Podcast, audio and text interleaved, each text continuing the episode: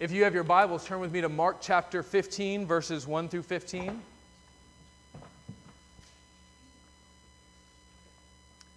If you don't have a Bible, there should be a black Bible in the pew in front of you. If you're new to the Bible, Mark is the second book in the New Testament. It goes Matthew, Mark. The big numbers on your pages are the chapter numbers. The little tiny numbers that you might need your glasses to see are the verse numbers. Mark chapter fifteen, verses one through fifteen.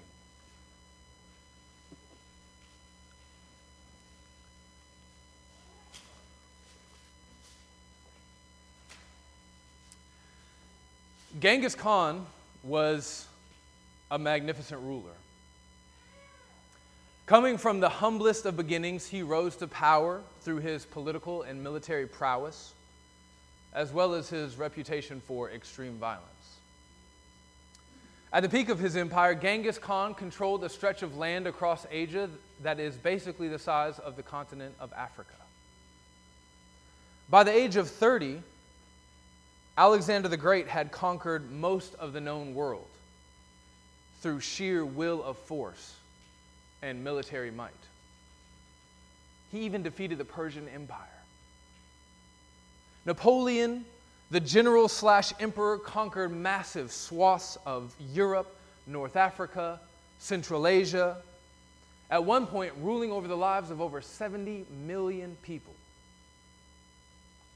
Cyrus the Great built and ruled over the Achaemenid Empire, perhaps the largest empire that the pre-modern world had ever known. These men were mighty warriors, fierce generals, violent dictators, powerful visionaries, and all of them were very obviously the rulers of their domain. When you think about great and powerful kings throughout history, whether they were called kings or emperors, these are the men that you think of, and more. Julius Caesar, Charlemagne, Henry the eighth, Louis the fourteenth, Augustus, Nero, Caligula, Marcus Aurelius, Richard the Lionheart, and the list could go on. One of the main characters in today's account was not a king, but a governor. His name was Pilate, not Pilate. Pilate would have been well acquainted with the concept of a king. He ruled under a king, called an emperor, and he would have very likely held aspirations of one day becoming something like a king himself. And so you can perhaps imagine the confusion, the skepticism, and perhaps even the mockery in his voice as he looks at Jesus, covered in spit, beaten, and bloodied. And he asked him the question, "Are you the king of the Jews?" Let's read the text. Mark chapter fifteen, verses one through fifteen. And as soon as it was morning, the chief priests held a consultation with the elders and scribes and the whole council. And they bound Jesus and led him away and delivered him over to Pilate. And Pilate asked him, "Are you the king of the Jews?" And he answered him, "You have said so." And the chief priests accused him of many things, and Pilate again asked him, "Have you no answer to make? See how many charges they bring against you?" But Jesus made no further answer, so that Pilate was amazed. Now at the feast he used to release for them one prisoner for whom they asked. And among the rebels in prison who had committed murder in the insurrection, there was a man called Barabbas. And the crowd came up and began to ask Pilate to do as he usually did for them. And he answered them, saying, "Do you want me to release for you the king of the Jews?" For he perceived that it was out of envy that the chief priests had delivered him up. But the chief priests stirred up the crowd to have him release for them Barabbas instead. And Pilate again said to them, "Then what shall I do with the man you call the king of the Jews?" And they cried out again, Crucify him. And Pilate said to them, Why? What evil has he done? But they shouted all the more, Crucify him! So Pilate, wishing to satisfy the crowd, released for them Barabbas, and having scourged Jesus, he delivered him to be crucified. This is God's holy, inspired, and inerrant word. Amen. At the end of Mark chapter fourteen, in verse sixty-one, Jesus identifies himself as the Son of God and the Messiah. The camera pans from this scene with Jesus standing before the Jewish tribunal over to Peter in the courtyard, as Peter denies Jesus three times. After that, here at the beginning of chapter fifteen, the camera pans back again once more to Jesus. Mark tells us that the religious leaders have a sort of brainstorming session going on as they prepare to take Jesus before the Roman rulers. The text says that they have to consult with one another. This consultation has to do with how they're going to present their case to the Roman rulers, particularly to Pilate. Remember, the Jews don't have the authority to execute anyone on their own, as bad as they might wish that they could. They need permission from Rome in order to do that. The council must take Jesus and hand Jesus over to Pilate in order to have Pilate render a judgment and sentence him to execution. But getting Pilate to execute Jesus, it's not so simple. You see, Jesus is popular, and Pilate is a politician. And all of these events are transpiring during the events of Passover weekend. This is a very tense time for the Romans. This is a very tense time for Pilate. His main objective is keeping the peace during this time. Pilate knows that during this Passover weekend, things can get out of hand. This religious celebration can quickly whip up the nationalistic zeal of the Jews and lead to yet another uprising, another attempt of the Jews to throw off the shackles of Roman rule. Pilate knows that to kill a popular Jewish prophet on Passover weekend would be very bad politics. And make no mistake about it, my friends, Jesus is popular.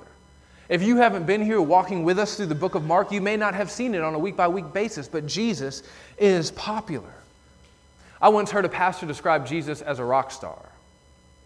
While I find that language slightly problematic, I think I understand what he intended to communicate, right?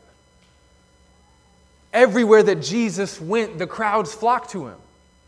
In Mark two four, the paralyzed man had to be lowered down through the roof because there were so many people around the house that nobody could get in. Eleven verses later, Jesus starts teaching by the lake and a crowd comes to him. The same thing happens in three seven. In three twenty, we read that Jesus and his disciples couldn't even eat because the crowd of people had begun to swarm them again. In Mark four, we read that the crowd was so large that Jesus had to get into a boat so that he wouldn't be trampled.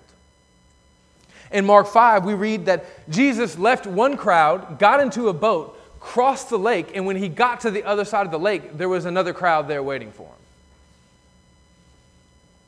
In Mark seven and eight, Jesus had to deal with the crowds, part of which included feeding them. That's where we get the feeding of the five thousand and feeding of the three thousand. Mark nine again tells us of another crowd gathering to Jesus. Mark ten has Jesus going into Judea, and again a crowd gathers to him. In Mark eleven, the religious leaders couldn't kill Jesus, keep this in your little mental memory bank, as bad as they wanted to because they were afraid of the massive crowd that was there and how much they cared for Jesus. They wanted to arrest Jesus again in Mark chapter twelve, but they couldn't because of the crowd. Now, whether these people actually love Jesus is something else entirely. We all know that being popular and being loved is not the same thing. But Jesus was popular. And Pilate is a savvy politician. He recognizes the popularity of Jesus, and he knows that to kill this massively popular Jewish prophet in the middle of Passover weekend would be bad juju for the Romans. There would be almost two hundred thousand Jews swelling the borders of Jerusalem during this time. That's not the time when you want to make any political risks. It's not the time when you want to bet that there won't be an uprising. And these religious leaders, they know that. They know that Pilate's not stupid. They know that it won't be easy to get Pilate to sentence Jesus to death. They have to be very careful. They have to frame their charges, their accusations, just right. They've only got one chance, and they've got to make it count. And so verse one says that they consult with one another. They talk it out. Say this. Don't say that. Say it this way. Don't say it that way. The Jews know that Pilate doesn't give a rip about Jesus claiming to be the Son of God. Why would he? Why would Pilate care about the way that the Jews worship their own God? It makes little difference to them. It's a polytheistic society. They believe in a bunch of different gods. Sure, he can be a god, she can be a god. That piece of wood over there can be a god, whatever. As long as you guys don't go against Rome, I don't care. You see the same thing in Acts chapter eighteen later as Paul is being like attacked by the Jews for preaching Christ. They bring Paul before the Roman proconsul Gallio. And they say, Gallio, this guy, Paul, he's over here claiming to be the Son of God. He's claiming that Jesus was the Son of God. And before Paul could even respond to try to defend himself, Gallio says this: if it were a matter of wrongdoing or vicious crime, O Jews, I would have a reason to accept your complaint. But since it is a matter of questions about words and names and your own law, see to it yourselves. I refuse to be the judge of these things. And this was the basic attitude of Rome towards the people that they ruled over. They didn't want to get their hands dirty. They didn't want to get involved in these religious disputes and debates. The idea that Jesus was the Son of God would have mattered very little to Pilate. But the idea that Jesus was a king, now that would have mattered a great deal.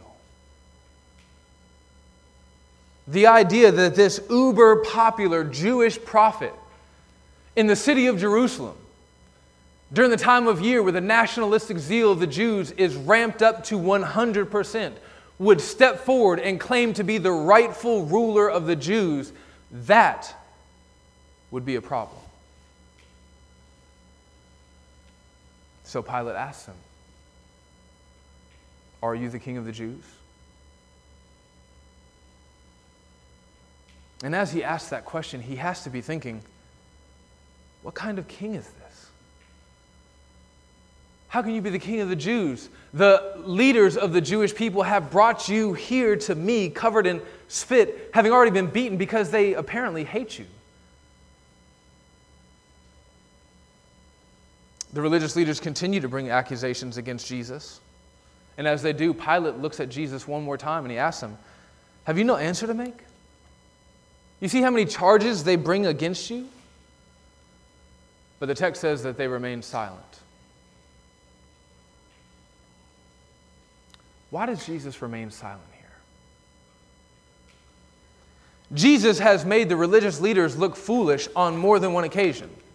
Every single time Jesus comes into contact with them in some kind of public debate, he makes them look foolish. He embarrasses them with the wisdom of his response and the way that he displays the ignorance of their thinking. So why not just do that again here? Why not do what you've done and do a miracle? Rescue yourself. Why not access your privilege as the Son of God and call down ten thousand angels to rescue from what's about to happen?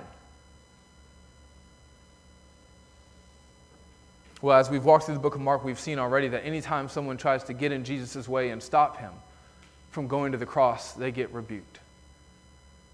This is the will of God for Jesus' life. But there's more. Mark's gospel is not usually flush with detail, right? He kind of just gives you what he needs to give you, and then he keeps going. And so here when it says that Jesus was silent, that may mean that he didn't say anything, or it may mean that he didn't say much, or it may mean that he didn't try to defend himself. As you read this account in the Gospel of John as well, I think, I think there's reason to believe that Mark doesn't intend to communicate that Jesus didn't say anything. We see here from Mark's account that he at least does say something. I think what Mark intends to communicate is that Jesus didn't try to save himself. He didn't try to make a speech on his behalf. He didn't try to act as his own lawyer as he stands before Pilate on trial. In the Gospel of John, Jesus says something like this. When you say king and when I say king, we mean two totally different things. You see, my kingdom is not of this world. My kingdom was here before Rome. My kingdom is here during Rome, and my kingdom will exist for ten thousand centuries after Rome. If my kingdom were of this world, my disciples, my followers, they would pull out their swords and try to free me right here, right now, but they don't. Because my kingdom is something different, and I'm a different kind of king that you don't have a category for. But even with this extended dialogue, Jesus doesn't try to save himself. Meditating on this later, many years later, decades later, as Paul writes to some of these Christians that he knows that are suffering, he wants to encourage them. He wants to teach them how to think about how to suffer and endure their persecution. And it is this very scene that he meditates on and writes about. In First Peter, he says this, "For to this you have been called, because Christ also suffered for you, leaving you an example, so that you might follow in his steps. He committed no sin, neither was deceit found in his mouth. When he was reviled, he did not revile in return. When he suffered, he did not threaten, but continued entrusting himself to him who judges justly." In the mind of Peter, there are two reasons here why Jesus doesn't defend himself, why he doesn't try to vindicate himself, why he doesn't try to act as his own attorney on trial. As an example to us, and because he trusts his Father. This is so important for our lives, brothers and sisters. You see, we live in a world of authority. There's no way for us to escape it. The people who want to do away with authority usually end up becoming the authority figures themselves if they can ever try to carry out anarchy. God has built authority into the very fabric of this world. Teachers have authority. Police officers have authority. Parents have authority. Pastors have authority. Kings and governors and congressmen and councilmen have authority. One of the reasons why we pray in our pastoral prayer every Sunday for people in authority is because we want God to lead them to use their authority to do us good. We don't pray to ask that authority to be taken away by God because we know it's not possible. But the reality of living life in a fallen world is that the authority will be abused. Teachers abuse authority. Police officers abuse authority. Parents abuse authority. Pastors abuse authority. Kings and governors obviously abuse authority. So how are we as Christians to live life with any kind of hope in this fallen world while we wait for Jesus to come and take us home? Well, we can look at Jesus. We can look at his example. Jesus didn't come as a political figure trying to overthrow the corrupt societal and authority structures that exist in this world. He came as one who suffered under them as an example to us in how we might live in this world. When we're reviled, we should not revile in return. When we're cursed, we should not curse in return. When someone does us wrong, we don't go and we don't seek vengeance against them. Now, to be clear, I don't think to Jesus or Peter intends to communicate that anytime we ever suffer under any kind of authority, we should just kind of shut up and take it. When he's talking about slaves, on the one hand, he says, hey, be obedient to your masters. Maybe you might be able to win them, but also seek your freedom if you can. I don't think Peter or Jesus intends to communicate that a woman who is suffering under abuse at home, for example, should just shut up and take it. Women, if anyone in this church ever suffers from abuse, you should come immediately to one of the elders and talk to us about it, or call the police if you have to. I don't think that's what Jesus intends to say here. I think what he intends to say is, as you live your life under these authority structures, insofar as it is possible and you cannot escape it, here's how you suffer well. And then Peter tells us how Jesus was able to suffer well. He says he was able to do it because he had entrusted himself to his Father. He had entrusted himself to the judge who judges justly. Jesus was able to suffer under Pilate, who judged unjustly, because he knew that one day Jesus Christ, excuse me, the Father would render a judgment that would be fully just. And the same is true for us. We can suffer injustice in this world when we have to, because we trust that one day God will set all things right. We trust that there is a judge that whether or not the world sees him or believes in him or acknowledges him or rejects him, there is a judge who exists who will one day render a final judgment, and it will abdicate us. It will vindicate us. One more thing that we should note before we move on with the rest of the story. We should note Pilate's reaction to Jesus in verse five. Look there again. It says, "But Jesus made no further answer, so that Pilate was amazed."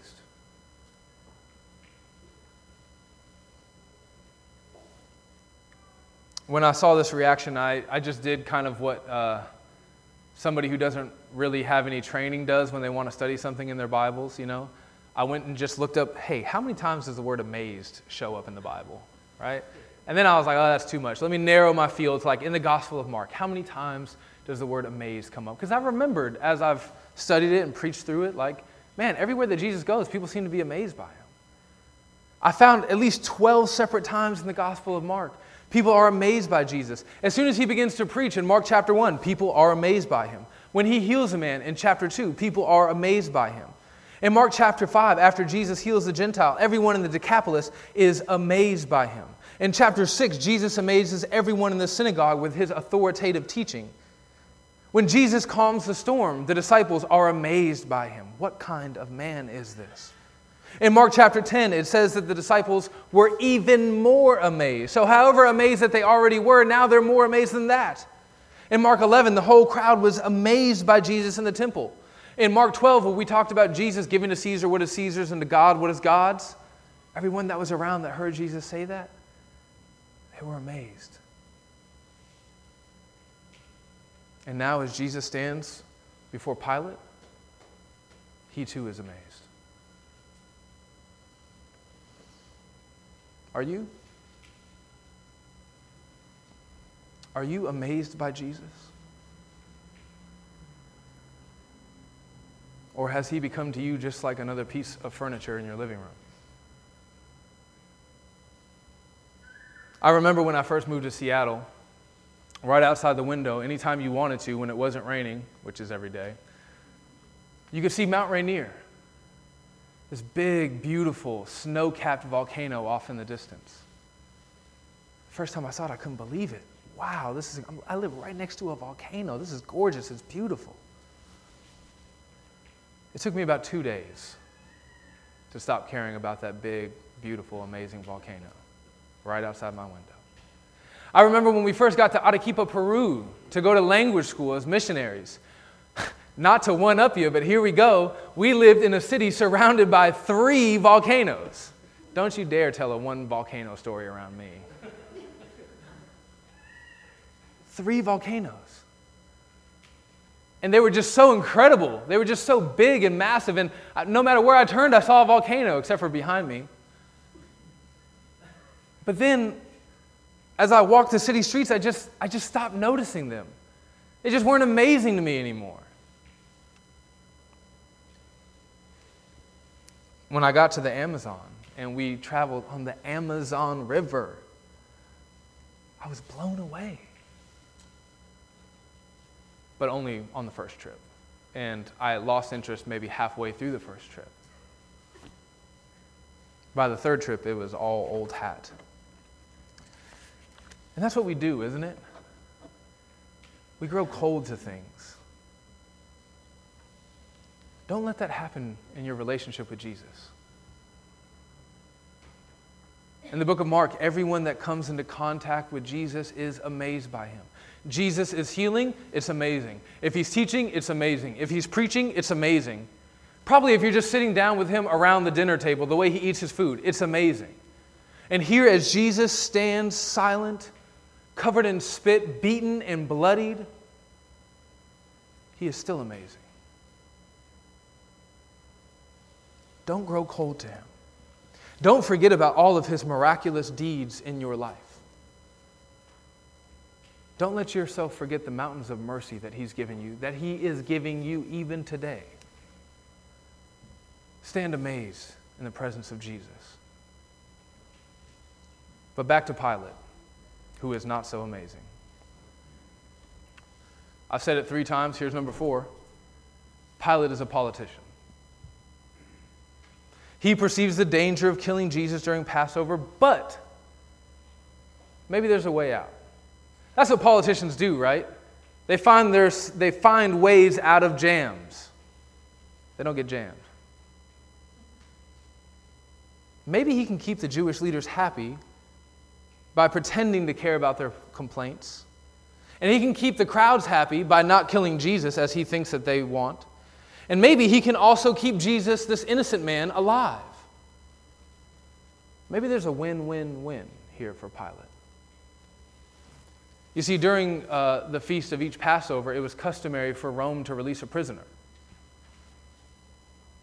This release was kind of like a good token that Rome would offer the Jews. Hey, I know our boot's on your neck, but here's what we're going to do for you. We're going to release one of your prisoners that we've taken captive. In God's providence, the time that this would typically happen is right at the exact same time that Jesus is standing before Pilate. Look at verse eight. It says this, "And the crowd came up and began to ask Pilate to do as he usually did for them." Politically, Pilate couldn't ask for a sweeter providence. I'll ask the people if they want to free Jesus or Barabbas. Ooh, terrorist, murderer, bad. Surely they'll want to kill him. I'll still get to kill Barabbas. Jesus will go free. The crowd will be satisfied. The Jewish leaders can say, you know, that I at least listened to them. They can't say that I didn't try, that I didn't hear them out. Win, win, win, win. But when things seem to be too good to be true, they usually are. One of the things that Pilate, as savvy as he is, didn't anticipate is the ability of the Jewish leaders to stir up the crowd. And that's what we see. Look at verse eleven. "But the chief priests stirred up the crowd to have him release for them Barabbas instead." We've talked about this before, and here we are again. The fickle crowd. The fickle crowd. We don't know for sure that this was the same crowd that had been gathered just a few days earlier, shouting and celebrating Jesus as he rode in on his royal donkey, as is typically preached. You know, they, they shouted for him and celebrated one day, and they shouted "Crucify" for him the next. Well, in all likelihood, these are probably not the same people. There's two hundred thousand Jews in Jerusalem at this time. The odds that the same thousand people are present at both of these events are pretty slim. But we do know that, in general, the Jewish crowd was very pro-Jesus. We've already seen that several times today. When Jesus is teaching in the temple, he's flipping over tables, he's insulting the religious leaders. It says they wanted to kill him, they wanted to arrest him, but they couldn't. Why? Because the people loved Jesus. The religious leaders were afraid to do anything because of how much people loved Jesus. They were pro-Jesus. But the affection of the masses, it's so fickle, isn't it? Hey, kids, if you have your sermon notes, I see my daughter's crumpled up five feet away from her. If you have your sermon notes, fickle might be a word that you can ask your parents about or ask me about after the service.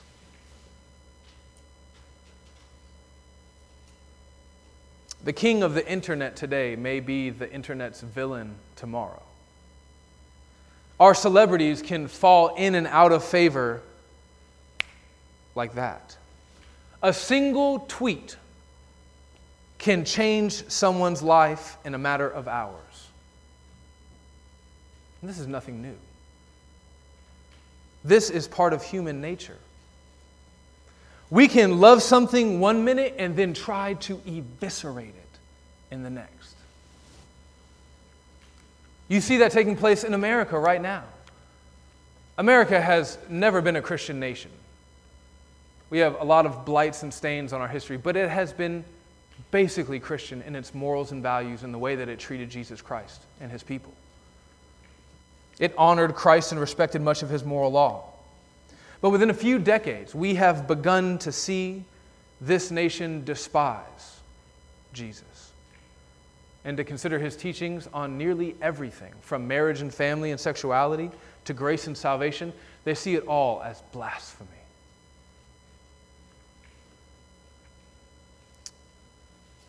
Our hearts are fickle. The crowds are fickle. Entire nations are fickle. As Christians, we need to be prepared to stand with Christ regardless of how the winds of this world blow. You know, it's not that hard to manipulate the crowd. One of the reasons why we're very careful to do things the way we do it on a Sunday morning is because I know as a pastor how easy it is to manipulate people. You don't think this church could be twice the size it is right now? If you spent any time with me outside of Sunday morning service, you know how my personality is. With a little bit of money, a lot of personality, some lights, some bells, some whistles. This church could be pretty big. We could have people sitting all the way up in here. And that's not a bad thing, but it's a bad thing if we use the wrong thing to try to persuade people to follow Jesus Christ faithfully.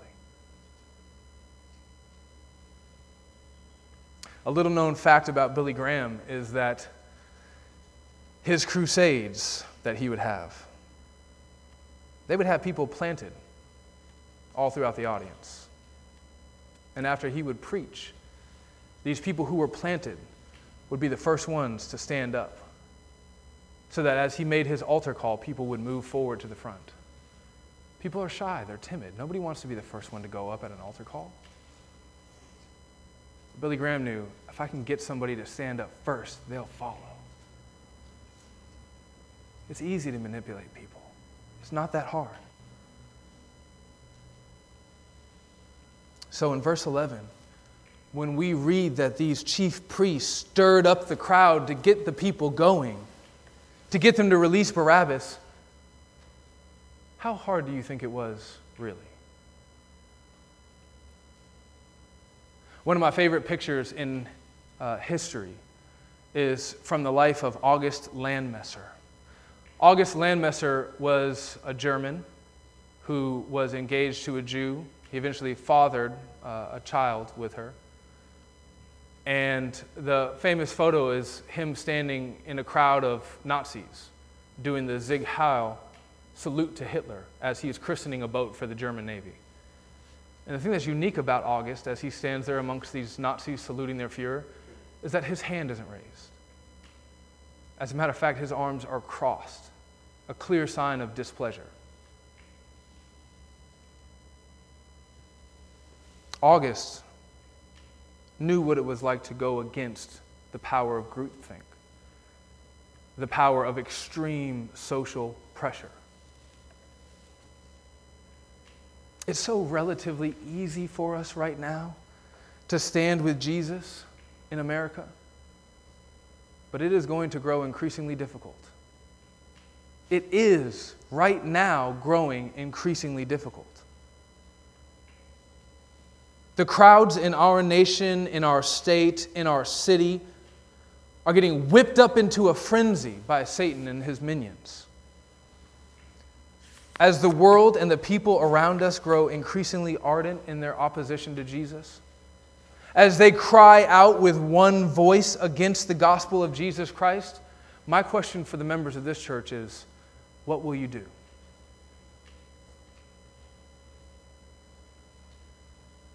Will you join the mob? If your neighbor taps you on the shoulder and says, come on, shout with me, crucify him, crucify him, are you going to yell with him?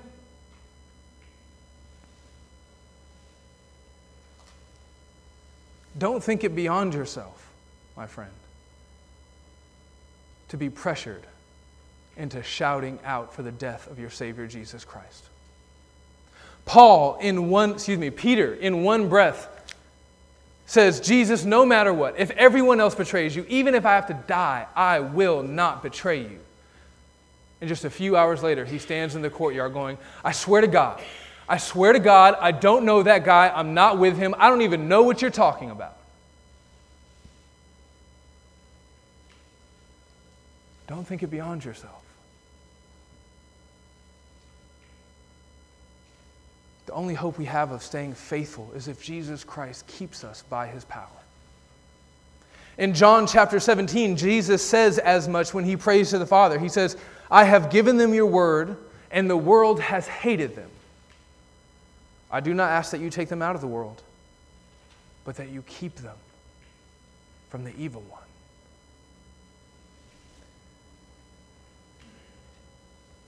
This is where our hope must lie. Our hope cannot rest ultimately in ourselves or in the tide of popular opinion or in kings and rulers, especially not in kings and rulers. Consider Pilate again. Pilate knows that Jesus is innocent. He doesn't want to kill Jesus. He even asked the crowd in verse fourteen, he says, what evil has he done? Somebody tell me, give me some evidence. What has this guy done? And the crowd responds more, crucify him, crucify him. Pilate knows, just like we know, that when people begin to shout, they don't actually have a valid argument. They just want to win. And he has a choice to make. Will Pilate do what is politically expedient? Or will he do what is right and just?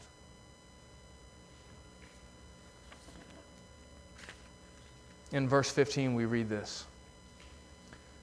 So Pilate, wishing to satisfy the crowd, released for them Barabbas, and having scourged Jesus, he delivered him to be crucified.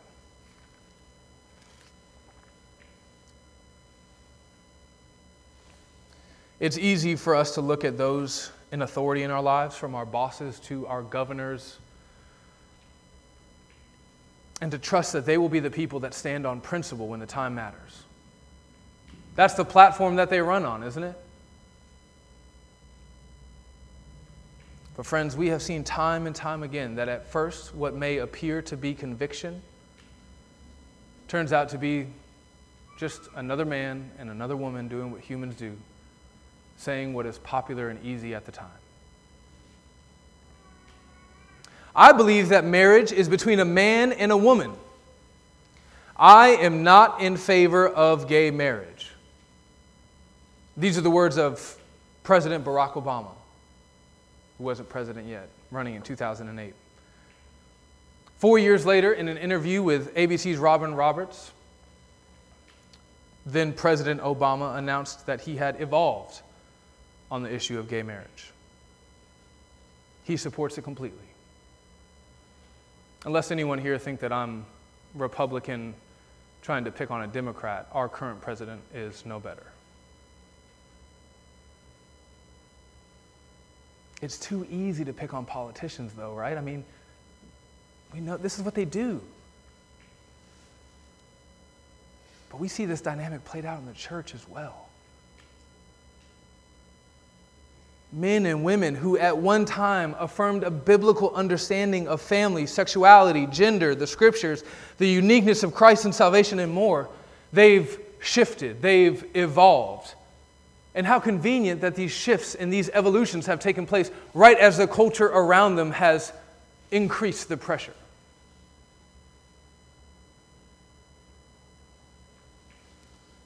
As a church, we must stand on conviction. We must be better than politician. As our conviction stands firm, it must be standed, excuse me, it must stand firm in the truth of God's word. We live in a world where the winds blow this way and that way. Political movements come and they go. What is popular today may be despised tomorrow, What is abhorred right now may be celebrated in the next day. Will we move with these winds? Will we adjust our convictions to the turning of the tide of popularity, or will we remain steadfast? Not trusting in ourselves, not trusting in our, our head full of knowledge, not trusting in the fact that we're super Christians, but trusting in God, that He will keep us, even if it costs us dearly.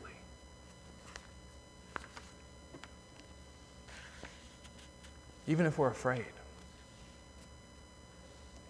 You know, fear is not a bad thing. Fear guides us. Proverbs one, Russell Berger read this morning, leads us into the path of wisdom. But fearing the wrong things is very dangerous. Fearing man more than you fear God, that's very dangerous. The religious leaders, Peter, Pilate, all the characters in this story that have betrayed Jesus, they've all feared the wrong thing. They feared death. They feared losing their power, their authority. They feared an uprising. But none of them have feared God. If Pilate would have feared God more than man, he would not have had the blood of Jesus on his hands. If the Pharisees feared God more than man, they would not have used their power as the religious leaders of God's people to condemn God's Son to death. If kings and governors feared God, they would never kill an innocent person for political expediency. And if the leaders of our church feared God, they wouldn't compromise the gospel. Brother elders in this church, I pray to God that you're listening. So what do you fear? What do you fear most? What fears govern your life, lead you to make the decisions that you make? Man, the things of this world, if you fear these things more than you fear God, it will always lead to compromise in your life. It will always lead to a lapse in integrity. It will always lead to a compromise of the gospel. But fearing God leads to conviction. It leads to endurance. It leads to steadfastness. It leads to durability. It leads to wisdom. It leads to faithfulness. Now, if you're here this morning and you're not a Christian, or if you're here this morning and you are a Christian and perhaps you've never heard anybody talk so much about fear before, you may be wondering, what's up with that? Why, why all this fear talk? Isn't, isn't God a God of love? Well, yes, friends, God is a God of love, and that is the exact reason why we should fear Him. Because God loves justice. God wants to punish the man who kicks a pregnant woman in the stomach. God wants to punish the Hitlers and the Maos and the Idi Amins. But the gospel says that we are not in a separate class from these men. We live lives that are unjust. We sin and we rebel against God. And because God is a God of justice, we should be afraid of Him, because His justice will come landing down on our necks. So what hope is there for us as sinners under this God who judges justly? Well, you see, God sent His Son, Jesus Christ. And Jesus Christ didn't fear man. He didn't fear death. He didn't fear the ways of this world. He didn't fear a lack of popularity. He perfectly obeyed the will of His Father. And He lived a perfect life. And then He died at the hands of unrighteous men so that we might be saved from our sins, so that we might escape the judgment. He underwent the judgment. And if we repent of our sins because we fear God, and if we trust in Jesus Christ that He is who He says He is and that He will do what He promises to do, if we stand on those promises, we can be freed from ever fearing again. It's kind of like when a man and a woman get married. A wife agrees to submit to her husband, and now she doesn't have to submit to every man who comes along and tries to strong-arm her. In the same way, when we fear God, we are freed from all the other fears that this world offers us.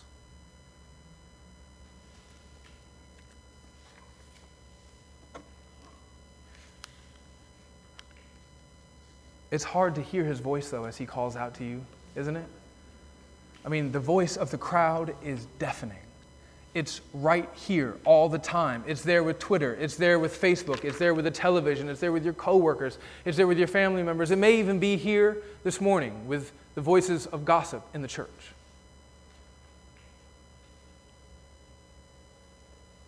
But don't listen to the crowd.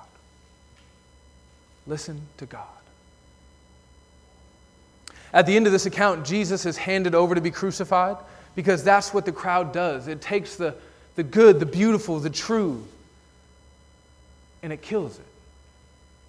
But Jesus takes the bad, the ugly, and the worthless, and he gives life to it. He did it for me.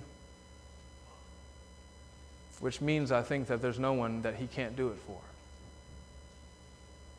So is Jesus the King of the Jews? It doesn't seem like it, does it? I certainly don't think Pilate would have thought that he was, or the Pharisees, or the crowd standing around him. Come back next week, and we'll keep looking at the text to see if Jesus really is the King. Let's pray.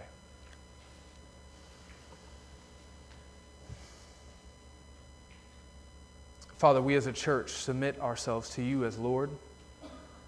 And we ask that you would help us to be faithful servants in your kingdom. And we ask this so that your name might be glorified.